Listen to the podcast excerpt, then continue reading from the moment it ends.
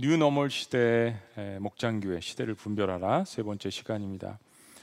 어, 저는 지구촌 교회 가장 중요한 사역, 물론 여러 가지 사역들이 많이 있지만 그 중에서 가장 중요한 사역이 있다라면은 첫 번째로 목장교회를 꼽고 싶습니다. 우리 셀그룹 공동체 목장교회, 아, 지구촌 교회 공동체가 아무리 크고 또 거대하고 어, 훌륭하다라고 가정을 하더라도 지구촌 교회에 속한 성도님이라면 누구나 이 목장 교회 공동체에 속하셔야 합니다. 그래야 교회가 되시는 것입니다. 아, 목장 모임은 6명에서 한 12명 정도로 소그룹으로 이루어져 있죠. 우리가 이 모임을 통해서 그래서 거기서 같이 만나고 서로 함께 교제도 하고 또 말씀도 나누고 돌보는 그런 사역을 합니다. 저희가 이제 방학 동안에는 국내외 선교를 나가기 때문에 아, 두 달 정도 이제 쉬고 다시 모이게 되는데 어쨌든 이번에 이렇게 비대면으로 서로가 다시 만나게 됐습니다. 이 모임을 사모하고 얼마나 많이 기다리셨어요? 아, 목장 교회라는 것은 어디서 왔을까요? 물론 참여하시는 모든 분들은 아시겠지만 새로 등록하신 분들 또 다른 곳에서는 구역이라는 이름으로 활동하신 분들을 위해서 잠시 말씀드리면 사실 목장 교회라는 것도 하나의 구역이고 다른 말로 이야기하면 소그룹입니다. 셀그룹이에요. 이것의 원형은 예수님께서 이 땅에 오셔서 수많은 사람들을 사역하셨음에도 불구하고 12명을 부르셔서 그들에게 집중하셨죠. 예수님의 그 열두 제자 비전 가운데에서 이 목장교회 비전이 온 것입니다. 그리고 예수님께서 떠나시면서 그 12명과 더불어서 120명의 문도가 마가의 다락방에 성령의 능력을 받았습니다. 그리고 그, 그들이 곳곳으로 흩어져서 귀한 사역을 감당함으로 말미암아서 예루살렘 교회가 탄생을 하게 되는데 예루살렘 교회는 사실은 이런 그 큰 건물이 없었습니다. 그래서 그들은 오이코스 가정에서 함께 모여서 하나님 말씀을 듣고 나누고 서로 교제하는 그런 모임을 가졌던 것이죠. 저희 목장 교회는 사실은 예수님의 열두 제자 비전이 모형이 되는 것이고 그리고 사도행전 예루살렘 교회가 우리의 원형이 되는 것입니다. 굉장히 성경적인 것이죠. 오늘 본문 말씀은 빌레몬서는 우리 전체를 오늘 성경 66권 가운데 한 권을 띌 겁니다. 그런데 가장 짧은 그 장이면서 이 말씀 가운데 굉장히 심오한 아, 우리가 꼭 들어야 되는 목장 교회를 추구하는 지구촌 교회 성도로서 우리가 꼭 들어야 되는 그런 말씀이 들어 있습니다. 오늘 성령 안에서 타임머신을 타고 아, 우리 그 시대로 돌아가서 이 말씀을 함께 나눠 보기를 원합니다. 자, 이 말씀에 보면은 아, 2절 말씀에 내 집에 있는 교회 편지한다라고 이야기했습니다. 이건 이제 빌레몬의 아, 집인데요. 아, 이 집에서 모이는 가정교회를 교회라고 표현했습니다. 에클레시아라는 사실 이 뜻에 대해서 여러 가지 해석을 하고 저도 여러분들에게 몇 번 정의를 내렸지만 에클레시아는 이러한 큰 건물에서 모이는 교회 건물을 뜻하지 않습니다. 에클레시아는 주님의 이름을 부르는 사람들이 모인 공동체입니다. 사람이 중심이라는 이야기죠. 그런 의미에서 빌레몬 가정에서 모였지만 이것을 교회라고 사도 바울이 이야기를 하고 있습니다. 빌레몬 교회 무슨 특별한 일이 있었길래 이렇게 짧은 25절 9절밖에 안 되는 이 사건을 2000년이 지난 지금에도 우리의 손에 하나님께서 넘겨 주시는 것일까요? 그리고 우리는 빌레몬 공동체에서 어떤 것을 배워야 할까요? 그리고 특별히 이 코로나라는 한복판 속에서 우리는 이 말씀을 통하여서 어떻게 우리 목장 교회를 이루어 나가야 할까요? 특별히 하나님 말씀 가운데 우리가 혹시 잃어버리고 있었던 본질은 어떤 것일까요? 이 말씀을 통해서 우리 세 가지를 나눠보기를 원합니다. 첫 번째는 말씀의 은혜를 나누는 목장교회가 되자는 것입니다. 말씀의 은혜를 나누는 목장교회가 되자. 편지에 등장하는 아비아는 빌레몬의 아내로 알려져 있고요. 아키포는 예수 그리스도의 군사라고 그랬는데 빌레몬의 아들로 알려져 있습니다. 초대 전승에 의하면 빌레몬이 골로새 출신의 이방인입니다. 근데 에베소가 가깝거든요. 그래서 사도 바울이 에베소에서 사역을 할 때 두란노 서원을 통해서 제자 훈련을 했잖아요. 그때 골로새에서 넘어와서 이 말씀을 듣고 예수님을 영접한 것으로 그렇게 추정이 됩니다. 빌레몬은 노예를 둘 정도로 부유한 신분이었고 그래서 상대적으로 큰 집을 소유했을 것이라고 추정이 됩니다. 그러니까 빌레몬은 이방인이었고 그리고 상대적으로 물질적으로 괜찮은 사람이었고 근데 예수님을 믿었습니다. 그는 예수님을 믿고 교인이 되는 것에서 끝나지 않고 그는 사역하기를 원했습니다. 그가 받은 은혜를 계속해서 충만하게 증거하기를 원했어요. 그리고 본격적으로 복음을 전하는 동역자가 됩니다. 빌레몬에게 바울이 이렇게 인사를 합니다. 3절. 하나님 우리 아버지와 주 예수 그리스도부터 은혜와 평강이 너에게 있을지어다. 사도 바울이 이제 서신서를 쓰면서 이런 말들은 많이 하잖아요.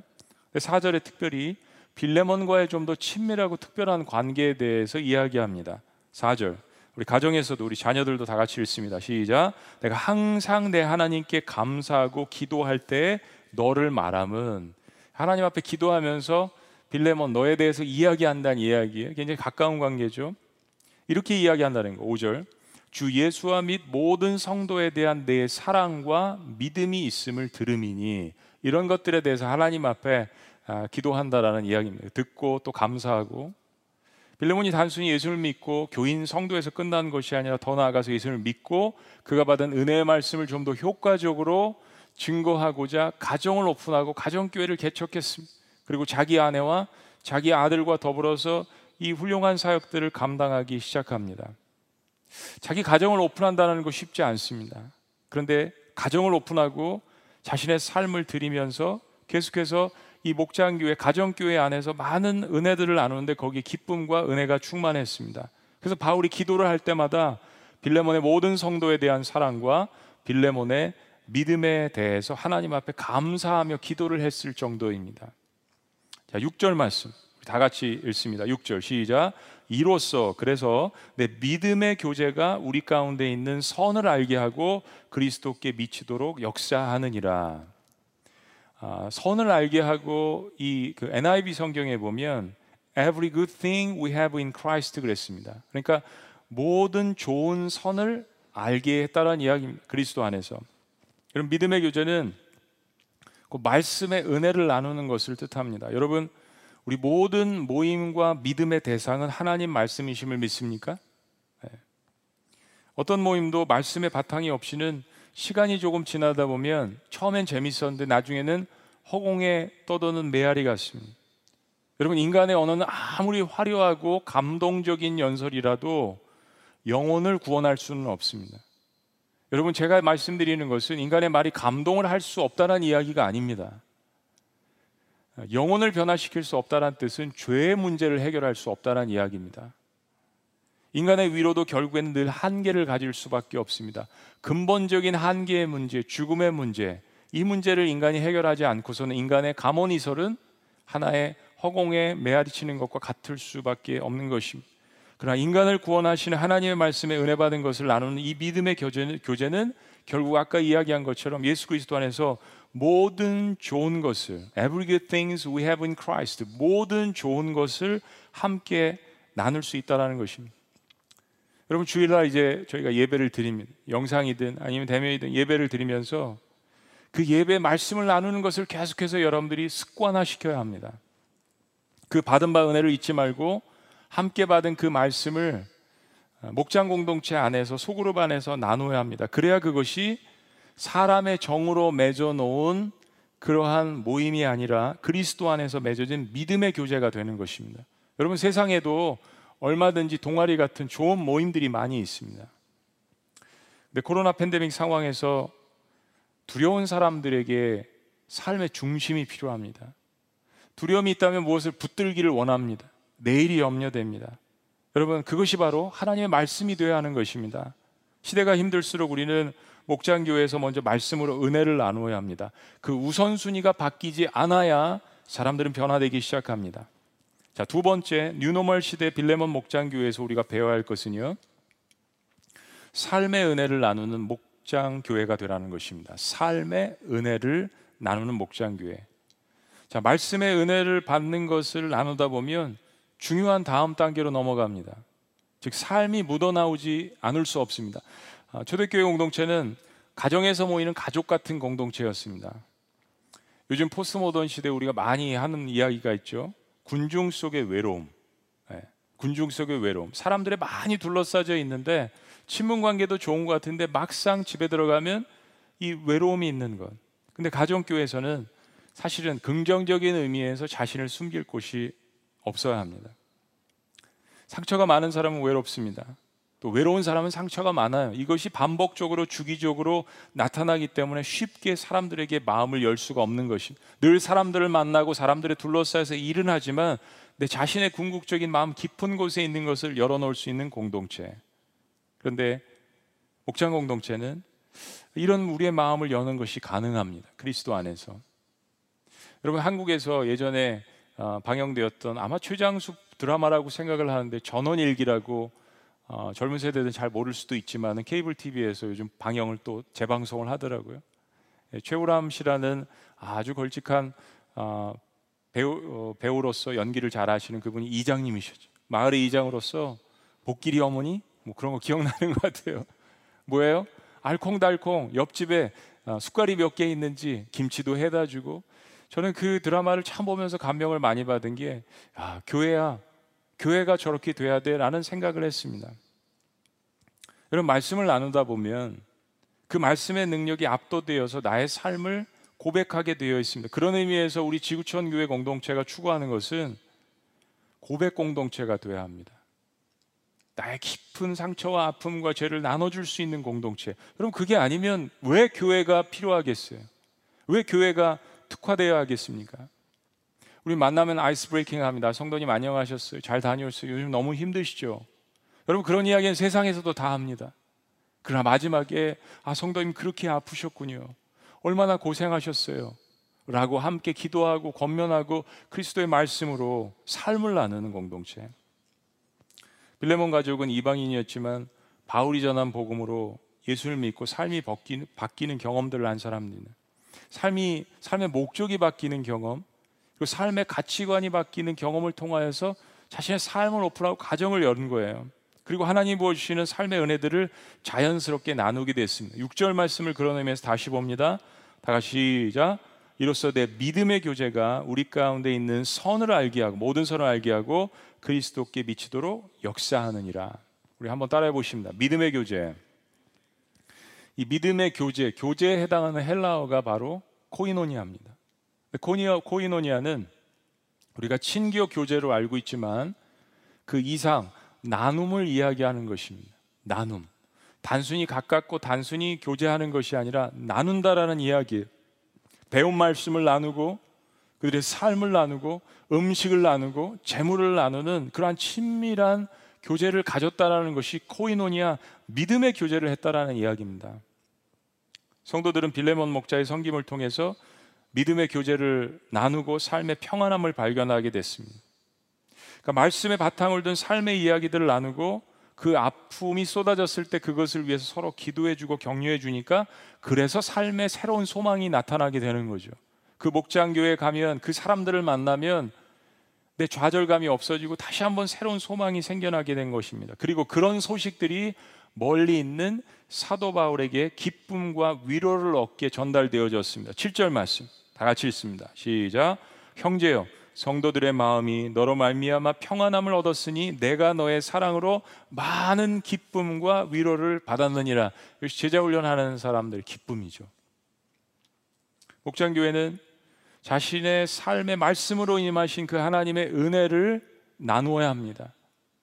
그 은혜를 나누는 과정 가운데 삶에서 있었던 힘든 이야기들도 같이 할 수 있는 공동체. 여러분 예수님께서 이 땅에 오셔서 우리의 모든 것들을 짊어지고 가셨습니다. 깊이 이야기하자면 우리의 고통을 나누어 가지신 거죠. 다 가져가셨지만 나누신 겁니다. 여전히 계속 나누고 계십니다. 여러분 그리스도인 특별히 목장 공동체에서는 우리 형제의 아픔과 그 고통을 예수님이 하신 것처럼 우리도 짊어지고 같이 나누는 것입니다. 코로나 팬데믹으로 모든 사람들이 힘들지만 그 아픔과 고통을 말씀 안에서 나눌 때 우리의 삶의 깊은 곳까지 치유하시는 하나님의 역사가 다시 한번 우리 지구촌 교회 공동체 목장 교회에 일어나기를 주의 이름으로 축복합니다. 자, 마지막 세 번째로 뉴노말 시대 빌레몬 목장 교회에서 배워야 할 것은 어, 목사님 이상이 벌써 끝나요? 아니, 좀만 기다려 보세요. 자, 세 번째 복음 증거의 은혜를 나누는 목장 교회가 되자는 것입니다. 복음 증거의 은혜를 나누는 목장 교회가 되자. 목장 교회는 말씀의 은혜와 삶의 은혜를 나누기만 해서는 안 됩니다. 우리 한번 가정에서도 우리 자녀들도 다 같이 한번 따라해 보십니다. 말씀의 은혜, 삶의 은혜. 아, 목장 교회 소그룹 모임을 보면 한 세 가지 정도 레벨이 있는 것 같아요. 하나는 이 말씀의 은혜를 잘 나누는 사람들. 좋은 겁니다. 이것으로 해야죠. 그러나 거기에만 머물러 있으면 안 됩니다. 말씀드린 것처럼 삶의 은혜를 나눠야 합니다. 같이 그 말씀이 내 삶 가운데 어떻게 작용했다라는 것을 그 실패와 승리를 함께 나누는 것이죠. 그런데요, 이 second level만 가도 참 잘하는 것이지만 거기서 목장 교회가 끝나서는 안 되는 것입니다. 목장 교회 궁극적인 목적은 그리스도를 증거해서 영혼을 완전히 변화시키는 겁니다. 우리의 최종적인 목적은 예수님이 말씀하신 땅 끝까지 이뤄서 복음을 증거하는 것. 목장 교회의 목적은 교회 목적과 똑같습니다. 바로 복음 증거와 선교입니다. 그것이 예수님이 말씀하신 진정한 사랑입니다.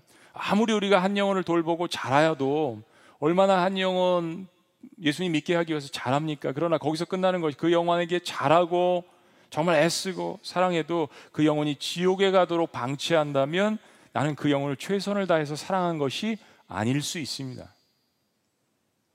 물론 우리는 씨를 뿌리고 그것을 열매 맺게 하시는 분은 하나님이십니다. 그러나 하나님은요, 그 영혼에 대한 우리의 열정과 사랑의 깊이를 보기를 원하십니다.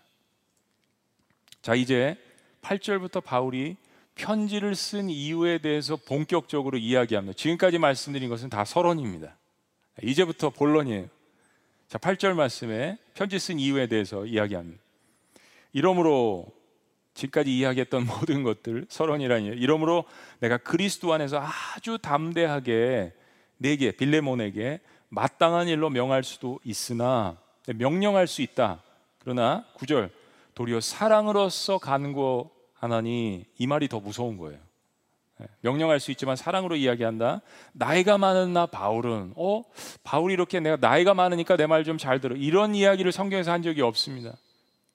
그런데 나이가 많은 나 바울은 지금 또 예수 그리스도를 위해서 갇힌 자가 되었는데 10절이 본론입니다. 자, 10절 다 같이 무슨 이야기를 하려고 하는 걸까요? 다 같이 시작.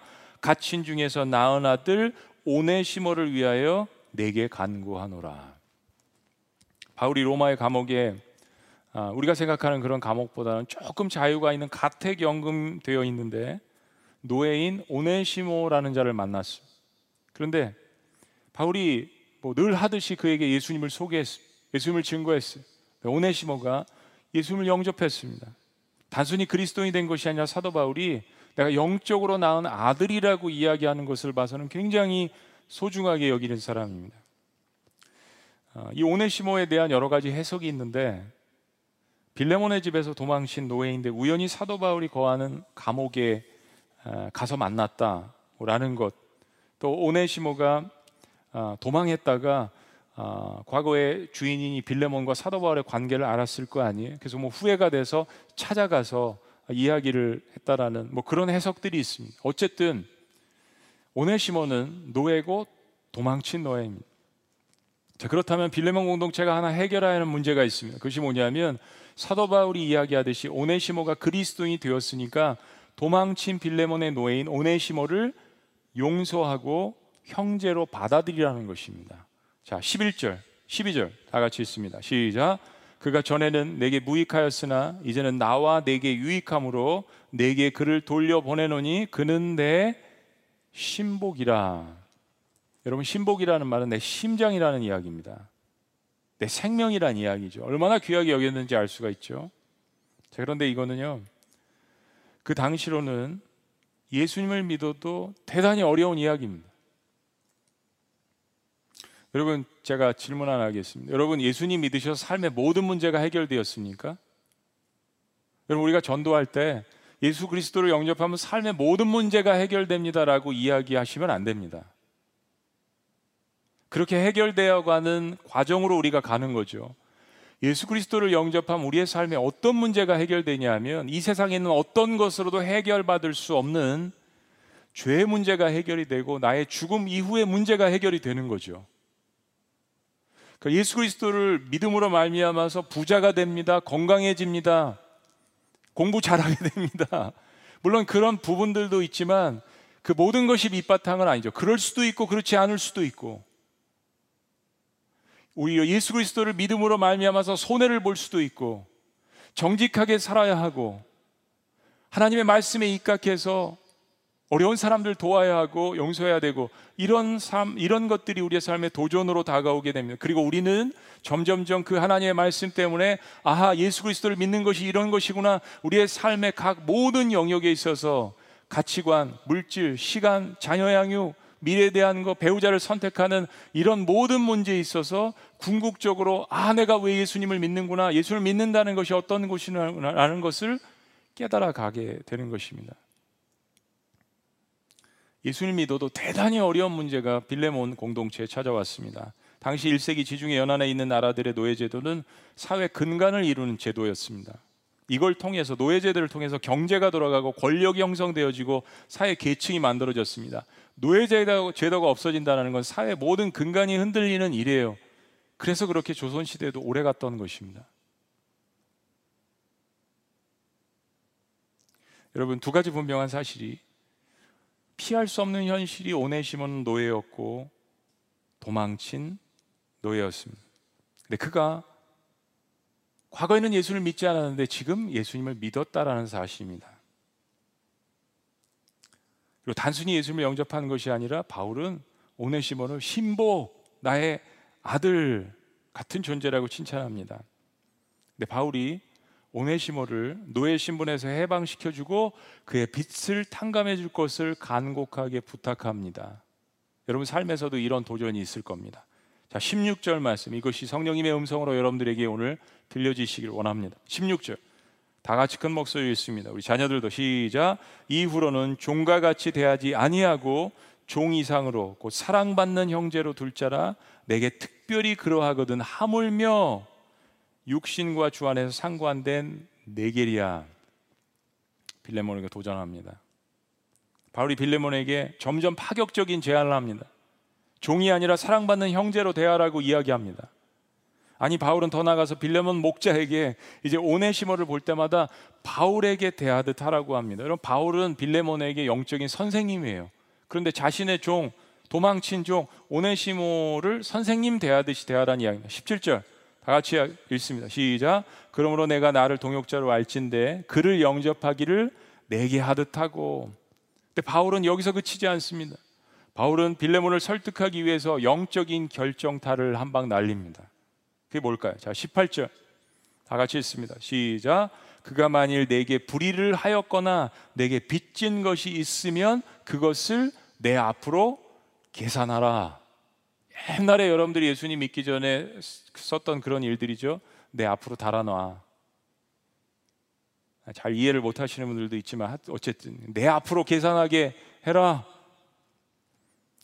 바울이 이렇게까지 이야기를 하는 것을 보면 오네시모는 도망치는 과정에서 노예니까 재산이 없잖아요. 주인 빌레몬의 돈을 상당수 훔쳐서 달아나는 것으로 보입니다. 살기 위해서. 그런데 바울은 그것을 그런 게 있으면 자신이 갚겠다라고 선언을 하는 겁니다. 여러분 어디까지 이 바울이라는 그리스도인이 가는지 보세요. 바울이 날린 이 영적인 결정타는 십자가의 원리입니다.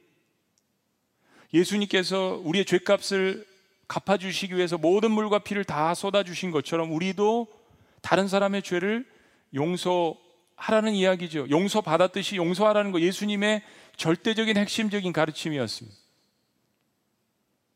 그럼 과연 예수님을 믿는다는 게 뭘까요? 몰라서 질문하고 몰라서 도전하는 것이 아닙니다. 교회 그래도 10년 이상 다니신 분들은 기독교 기본 진리에 대해서 다 알고 계세요. 문제는 정말 내가 예수님의 가르침대로 살고 있는가? 정말 예수님을 믿는다는 것이 무엇인가? 정말 예배를 드린다는 것이 무엇인가? 교회를 이룬다는 것이 무엇인가? 성도의 책임이 무엇인, 무엇인가라는 것을 깊이 다시 한번 고민하는 것이죠. 19절. 바울이 여기서 끝나지 않습니다. 나 바울이 친필로 쓰노니 내가 갚으려니와 보장한다는 이야기죠. I guarantee. 내가 이 외에 내 자신이 내게 빚진 것은 내가 말하지 아니하니라. 거의 협박입니다. 빌레몬 너 나한테 빚진 거 있지? 무슨 빚입니까? 영적인 빚이에요. 너 이방인이었고 예수님도 몰랐는데 내가 너에게 예수 그리스도를 증거해서 너는 교회를 세우고 목자가 되고 하나님의 일꾼이 되었어. 영적인 사랑의 빛을 바울에게 지었는데 바울이 내가 그거 이야기 안 하겠다는 이야기입니다. 이야기 하는 게 차라리 나을 정도로 무서운 이야기죠. 여러분 굉장히 역설입니다. 이런 이야기예요. 내가 오네시보의 빚을 갚을 테니 너도 나에게 진 빚을 갚아라. 빌레몬 그것은 바로 너의 종 오네시모를 용서하는 것이다. 이야기입니다. 이것은 당시 로마 사회에서는 불가능한 일입니다. 불가능한 일이에요. 주인을 등지고 법을 어기고 물건을 가지고 도망친 노예를 용서하고 가족처럼 여기고 자신의 스승처럼 여기라는 이 바울의 이야기는 당시 로마 제국을 다 뒤엎고도 남음이 있는 그러한 이야기입니다. 혁명적인 이야기. 예수님을 믿는 것은 혁명입니다. 삶이 바뀌는 것이니까요. 이것은 오직 그리스도의 사랑의 법 안에서만 가능한 일입니다. 그런데 이 편지를 읽어보면 실은 바울이 이미 빌레몬 공동체가 이렇게 이런 일을 할 것을 확신하고 있었습니다. 마치 하나님이 부족한 우리들을 향하여서 하나님이 자신감을 우리에게 이야기하시는 것처럼 내가 너를 믿어라고 이야기하시는 것처럼요. 20절 오 형제여 나로 주 안에서 너로 말미암아 기쁨을 얻게 하고 내 마음이 그리스도 안에서 평안하게 하라. 21절 다 같이요. 시작 나는 내가 순종할 것을 확신함으로 내게 썼노니 내가 내게 말한 것보다 더 행할 줄을 아노라. 빌레몬이 더 용서하고 더 잘해주고 더 그렇게 할 것을 자기가 확신한다는 이야기입니다. 하나님이 우리에게 갖는 자신감이시죠 빌레몬 가정에서 모이는 예수말 공동체 이야기는 신약 시대 정말 중요한 모범이 됩니다. 이방인에서 그리스도인이 되고 말씀의 은혜를 받아서 목자가 되고 가르치고 삶의 은혜를 가정에서 나누는 빌레몬 그리고 도망친 노예인 오네시모를 용서하고 받아들여서 한 형제요 그리스도 안에서 동역자로 맞이하는 빌레몬 목자 참 역설적인 이야기예요. 바울은 자신을 소개하기를 1절에 예수를 위해서 갇힌 자 된 나 바울이라고 이야기합니다. 오네시모는 세상의 신분으로 노예가 된 자. 근데 바울은 예수님을 위해서 옥에 갇힌 자. 그런데 예수님을 위해서 스스로 감옥에 갇힌 자가 골로새 지방의 유지인 빌레몬을 예수님 믿게 하고 더불어 그의 도망친 노예인 오네시모를 종에서 자유케 합니다. 이것은 예수 안에서 갇힌 자만이 가질 수 있는 특권이에요. 여러분이 이 특권을 알고 여러분이 이 특권이 여러분 10년 가운데 있다면 이 특권을 누리셔야 합니다. 여러분 이런 특권과 능력을 누리기를 원하시지 않습니까? 여러분 예수님의 보혈로 거듭난 사람이라면 이 특권을 이 능력을 사용하셔야 합니다. 그러니까 예배 가운데 선포된 말씀의 은혜를 나누고 삶에 받은 바 은혜를 나누고 그리고 그것을 통하여서 눈에는 보이지 않지만 영적으로 보이는 죄의 덫에 갇혀서 죽어가는 한 영혼을 사랑으로서 은혜로서 구원한다면 그것처럼 세상에서 가장 값진 일이 어디 있겠습니까? 그래서 교회가 모이는 것이고 그래서 우리는 그리스도인이 된 것이고 그것이 우리의 가장 큰 삶의 기쁨이요 사명입니다. 초대교회 전통에 의하면 주인인 빌레몬이 나중에 골로새 교회 전체를 담당하는 감독이 되었다고 합니다. 그리고 네로 황제의 순교 때 목숨을 구걸하지 않고 순교를 택했다라고 전해집니다. 그리고 그의 노예였던 오네시모는 동역자가 되어서 나중에 에베소 교회 전체를 다스리는 감독이 되었다라고 전해집니다. 얼마나 놀라운 이야기입니까? 우리 지구촌 목장 교회는 비전 공동체가 되어야 합니다. 무슨 비전이요? 바로 예수님이 꿈꾸시던 그 하나님 나라에 대한 비전입니다. 이런 노예도 용서할 수 있고 이런 사람도 예수님 믿게 하고 이런 사람도 목자가 되게 하고 이런 사람도 목회자가 되게 하고 죽어가는 영혼을 불쌍히 여기고 사랑해서 그리스도의 복음을 전하는 예수님과 하나님이 꿈꾸셨던 성령님도 함께 꿈꾸셨던 그 나라를 향해서 가는 목장 교회 공동체. 여러분 교회 안에 있는 어떤 모임도요. 복음을 전하는 것에 초점을 맞추지 않는다면 그것은 암세포로 변질될 수 있습니다. 여러분 세상에서도 친교 잘합니다. 동아리 모임 잘해요. 끈끈합니다. 왜 교회여야 합니까? 무엇 때문에 나는 그리스도인이라고 이야기할 수 있습니까? 빌레몬 마을처럼 비록 이방인이었지만 가정을 열고 자신이 받은 말씀의 은혜를 나누고 삶에 임하신 하나님의 은혜를 나누고 그리고 그것을 통해서 영혼을 구원하는 행동하는 그리스도인의 모임이 된다면 거기에 놀라운 하나님의 능력과 은혜가 이처럼 수고하고 이제까지 오신 모든 목장교회 공동체에게 목자님들에게 마을장님들에게 임하시기를 주의 이름으로 축복합니다. 오늘 25절 말씀은 이렇게 이야기합니다. 우리 주 예수 그리스도의 은혜가 너희 심령과 함께 있을지어다. 그렇습니다.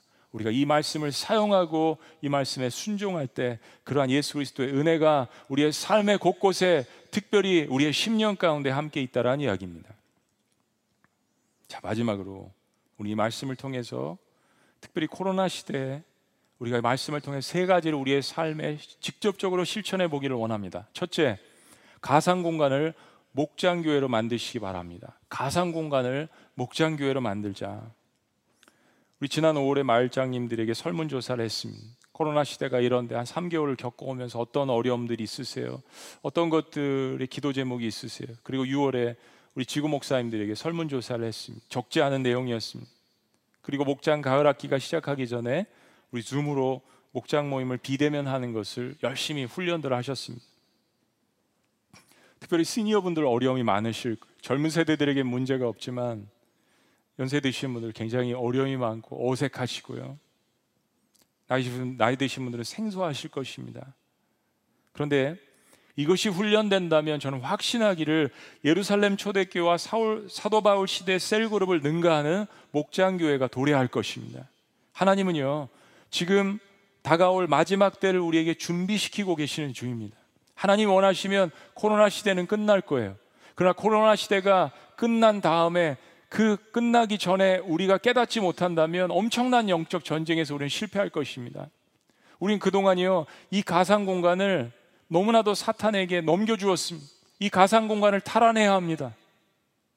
엠번방뿐만 아니라 수많은 그런 방들이 존재하고 그것 속에서 우리의 자녀들은 무너져가고 가정들은 무너져가고 우리의 인생이 파괴되어지는 그런 것들을 사탄이 전략을 삼아서 가상 공간을 점령했을 때 우리 그리스도인이 늦게라도 깨닫고 그 공간을 탈환해야 합니다. 그리고 그 공간에서 여러분 달린 댓글들을 보세요. 세상의 지면에 실린 신문들에 달린 댓글들 중에 거의 99% 이상은 비방하는 글들, 모함하는 글들, 인신공격하는 글들. 우리 그리스도인들은 어떻게 해야겠습니까? 살리는 말, 격려하는 말, 위로하는 말, 이 가상 공간이야말로 목장교회 공동체가 확장되어질 수 있고 그리스도의 복음을 증거할 수 있는 엄청난 기회를 하나님께서 우리에게 주시는 것입니다. 코로나가 끝날지라도 이것을 통해서 수시로 모일 수 있고 복음을 증거할 수 있는 그러한 놀라운 역사가 우리 가상 공간 목장교회 속에서 일어나기를 주의 이름으로 축복합니다. 두 번째는요. 소외된 사람들을 목장 교회로 인도하라는 것입니다. 소외된 사람들을 목장 교회로 인도하라. 우리 주변에 오네시모와 같은 사람들을 찾으세요. 멀리 있지 않습니다. 여러분 주변에 있습니다. 저희 지구촌교회 글로벌 센터가 있습니다. 다문화 가정, 이주 노동자, 세터민 가정, 한부모 가정, 장애인 가정, 소외되고 경제적으로 힘든 분들에게 다가가는 목장교회가 되어야 됩니다. 저희 지구촌교회 목장교회는 사명을 잘 감당하시죠. 안에 있는 분들도 잘 돌보시고 또 해외 선교와 국내에 있는 그런 어, 사역들 연결해서 열심히 사역하고 계십니다. 하나님은요 어, 제한이 없으신 분입니다. 작은 것에 충성하는 자에게 또 다른 일을 맡기자. 하나님 저 힘들어 능력이 안 돼요 하시면 하나님께서 그 사명을 감당할 수 있는 능력을 언제든지 부어 주시는 분입니다. 우리에게 특권이고 기쁨이잖아요. 여러분 지금 이 상황에서 사회적인 약자와 취약계층들 누구보다도 고통스럽게 코로나 시대를 경험하고 있습니다. 그래도 좀 먹기 살기 괜찮은 분들은 크게 와닿을지 않을지 모르겠지만 사회 밑바닥 전반에 걸쳐서 엄청난 소용돌이가 치고 있습니다. 그리스도인의 능력은 공감 능력이라고 했습니다. 내가 먹는 거 괜찮고 내 직장은 괜찮고 나는 코로나가 안 오는 것 같아서 괜찮다고 생각한다면 그리스도인이 아니죠. 그리스도인은 시대에 하나님이 주시는 뉴스들을 보면서 공감 능력을 갖는 거예요. 같이 아파하는 것입니다. 아픔을 같이 나눠지는 것이죠. 우리 지구촌 교회가 계속해서 그런 사회적인 약자들을 돕는 사역을 감당하시기를 주의 이름으로 축복합니다. 마지막 세 번째. 사랑과 용서가 넘치는 목장 교회로 만들라는 것입니다. 사랑과 용서가 넘치는 목장 교회로 만들자. 며칠 전에 한 3일 전인가요? 아주 작은 노래방을 운영하는 뭐 한두 평밖에 안 된대요. 그런데 60대 여자 자매님이 그 노래방을 운영하셨는데 두 분이 극단적인 선택을 했습니다. 유서를 썼는데 그 내용이 코로나 상황 때문에 월세를 감당하지 못해서 생활고로 인해서 결국 죽음을 택한 것입니다. 여러분 지금 이런 일들이 아주 단편적인 이야기지만 대한민국 전국 방방 곳곳에서 벌어지고 있습니다. 소상공인, 자영업자들의 경제고가 극에 달했습니다. 사람들은 서로가 분노하고 있습니다. 지난주에 말씀드린 것이 이 증오를 어디에 뿜어낼지 화가 나 있습니다. 마스크 쓴 사람도 그렇고 쓰지 않은 사람도 그렇고 며칠 전에 저희 성남에 있는 목사님 다시 모여서 이 사태를 하나님 앞에 아려드리면서 기도회를 하고 그리고 어, 성남을 성남시장님을 방문하고 거기 관계자들을 위해서 기도도 하고 이야기를 했을 때 성남시장님 첫 번째 이야기가 목사님들 우리를 위해서 좀 기도해 주세요. 사람들이 너무 분노하는 것 같아요. 그 얘기를 하시더라고요. 사람들이 너무 분노하고 증오가 가득 차 있고 스트레스가 쌓여 있고 우울증이 쌓여 있고 제가 말씀드렸습니다. 시장님, 어, 교인들도 국민입니다. 그리고 교회는요, 사실은 저희가 이 일을 한 다음에 함께 교회들이 연합해 가서 우리 선별진료소 특별히 방역팀들을 위로하고자 모였던 거예요. 그래서 한 10개 교회가 모여서 한 8,500만 원 저희들이 모아서 이제 전달을 하고요. 저희들은 오후에 가서 그런 방역팀들 선별진료소 방문해서 음식도 드리고 기도도 해드리려고 그런 계획을 저희들이 하고 있습니다. 그러니 생각이 들 하나님이 그런 마음을 주시더라고요. 여러분 사람들이 이렇게 분노하고 증오를 갖고 코로나 불로를 갖고 있는 건 정치나 경제나 군사력이 해결 못 합니다. 여러분 교회에서 서로 싸워라, 서로 미워해라 이런 이야기 합니까? 아니잖아요. 서로 용서하고 서로 화해하고 저희는 코로나가 시작된 시점부터 계속해서 NCC 기도회를 통해서 정부를 위해서 기도하고 공무원을 위해서 기도하고 의료진을 위해서 기도하고 자녀들을 위해서 기도하고 애쓰는 사람들을 위해서 기도하고 소상공인들을 위해서 기도하고 미자립 교회를 위해서 기도하고 선교지를 위해서 기도하고 교회에서 섬기는 목자님들은 뭐 하셨어요? 코로나 불로에 빠져 있는 성도님들 위해서 기도하고 방문하고 격려하고 위로하는 그런 사역들을 했어요. 우리는요, 교회는 영적인 선별 진료소예요. 그 얘기를 시장님에게 말씀드렸습니다. 사랑하는 여러분, 우리 모두가 무엇을 판단하고 정죄하기 이전에 내가 예수 그리스도의 십자가의 복음을 만나기 전에 죄의 노예로 살아갔던 사람이 내가 오네시모라는 사실을 늘 기억한다면 하나님의 은혜는 떠나지 않습니다. 내가 오네시모였구나. 바울이 감옥에 갇힌 자라고 이야기하지만 그는 상대적으로 자유하고 부유했던 빌레몬에게 말씀을 담대하게 가르치고 제자 삼고 그리고 도망쳤던 물건을 가지고 도망쳤던 노예인 오네시모에게도 예수를 믿게 하고 그리고 그 둘의 관계도 화목하게 했습니다. 옥에 갇혀 있는 자가요. 어떻게 가능합니까? 예수 그리스도 안에 갇혀 있는 사도 바울이기 때문에 가능한 이야기였습니다. 지금 세상이 교회에게 원하는 것이 바로 그런 것입니다. 세상이 할 수 없는 거잖아요. 예수님의 법칙은 원수까지 사랑하는 것입니다. 서로 사랑하고 용서하라는 것입니다. 신앙생활은 그렇게 복잡한 것이 아닙니다. 용서할 수 있는 사람 용서하는 거 세상도 다 합니다. 왜 우리가 그리스도인이 되었습니까? 빌레몬처럼 오네시모처럼 살으라고 주님께서 십자가에 우리를 위해서 대신 돌아가신 거 아니에요? 그시 목장교회에서 우리 지구촌 교회 구석구석에서 일어나기를 주의 이름으로 축복합니다. 오늘 예수님께서 여러분 모두에게 주시는 성령님의 음성이 있습니다. 그것이 16절 말씀입니다. 우리 이 말씀 다 같이 읽고 기도하기를 원합니다. 우리 16절 다 같이 읽습니다. 16절 시작. 이후로는 종과 같이 대하지 아니하고 종 이상으로 곧 사랑받는 형제로 둘 자라 내게 특별히 그러하거든 하물며 육신과 주 안에서 상관된 내게리야. 이후로는 종과 같이 대하지 아니하리라. 이 말씀은 제가 예수님 만날 때 저에게 하신 이야기고 여러분들이 예수님 만날 때 예수님께서 여러분에게 하신 이야기입니다. 그 놀라운 복음을 소유한 우리가 누구를 용서하지 못하겠습니까? 그런 목장 공동체, 그런 교회, 세상에 선포하고 우리가 행할 때 하나님의 놀라운 능력이 코로나 한복판에 모든 교회들에게 넘쳐나시기를 주의 이름으로 축복합니다. 기도하시겠습니다.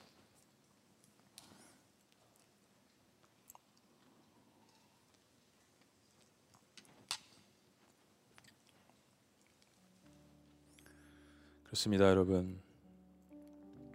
이후로는 종과 같이 대하지 아니하고 예수님께서 바로 우리를 영접하실 때 하시는 그 말씀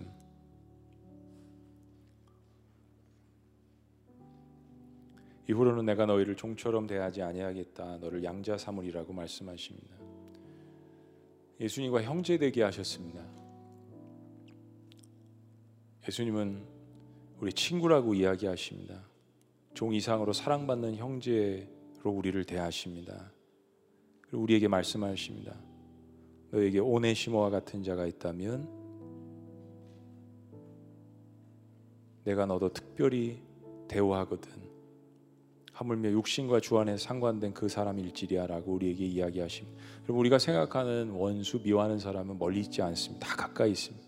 가족일 수 있습니다. 교회 공동체 일원일 수 있습니다.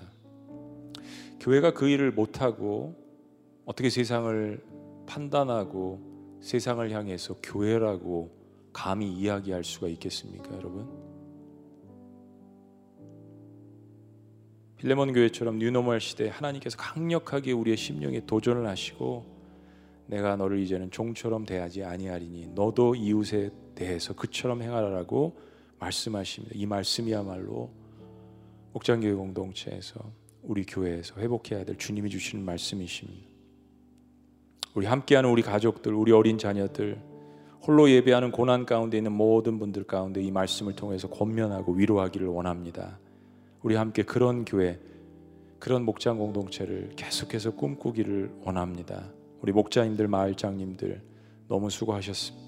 새로운 학기를 맞이해서 더욱더 성령의 충만한 역사가 있기를 원합니다. 여러분 두 손 들고 우리 성령 안에서 함께 기도합니다. 제가 여러분들을 위해서 대표로 기도하겠습니다. 살아계신 하나님, 이 시간 주님 앞에 간절히 기도합니다. 오늘 주님께서 말씀하신 이 빌레몬 공동체처럼 지구촌 교회가 그런 마음으로 그런 목장교로 나아갈 수 있도록 더욱더 인도하시고 축복하여 주시옵소서. 하나님이 주시는 말씀의 은혜를 나누고 삶의 은혜를 나누고 복음을 증거하고 그리고 가상 공간을 목장 교회로 만들고 이 목장 교회를 통해 서로가 용서하고 화합하고 그리스도의 복음을 증거하고 소외된 이웃에게 다가가는 공동체가 될 수 있도록 축복하여 주시옵소서. 우리 자녀들에게 이런 교회를 물려줄 수 있도록 인도하여 주시옵소서. 코로나 시대 한복판에서 신음하고 외로워하는 사람들에게 이런 복음의 능력을 가지고 다가갈 수 있는 목장교회 공동체가 될 수 있도록 역사하여 주시옵소서. 빌레몬 교회처럼 나아갈 수 있도록 인도하여 주시옵소서. 예수 그리스도 이름으로 축복하며 기도합나이다. 아멘. 우리 자리에서 다 같이 일어나셔서 우리 함께 찬양하는데요. 우리 어린이 여러분들이나 청소년들은 잘 모를 수도 있지만 이 찬양의 가사를 부르면서 은혜 받았으면 좋겠습니다. 시온성과 같은 교회 그의 영광 한없다 반석 위에 세운 교회 흔들 자가 누구리야 같이 함께 찬양합니다.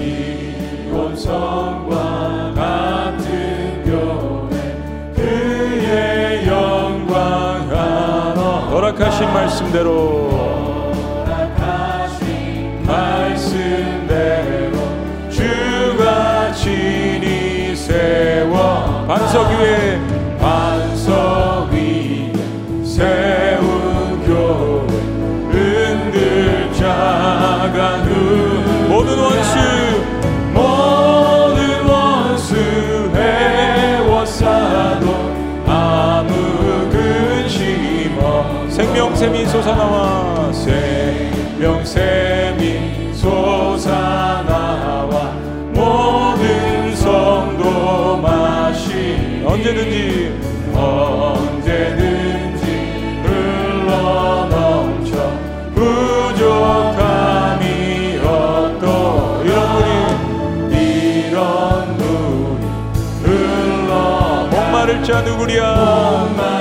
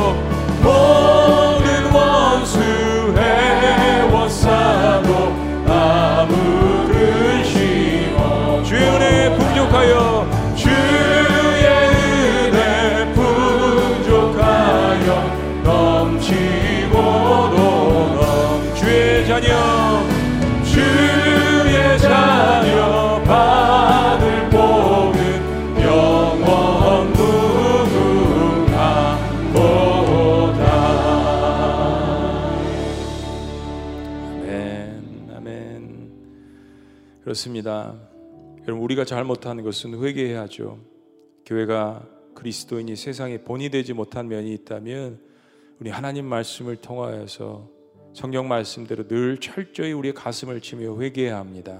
하나님 말씀을 우리가 가장 먼저 대면해야 합니다.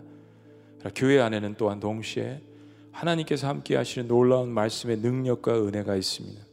그래서 계속해서 이 말씀의 은혜를 우리의 삶 가운데 나누고 우리는 어찌하든지 회개한 죄인으로서 계속해서 하나님의 말씀을 증거하는 목장교회 공동체가 되어야 합니다. 반석 위에 세운 교회 흔들 자가 누구랴? 모든 원수 에어싸도 아무 근심 없도다. 빌레몬 공동체와 같은 그런 교회를 우리 지구촌 교회 허락해 주셨습니다.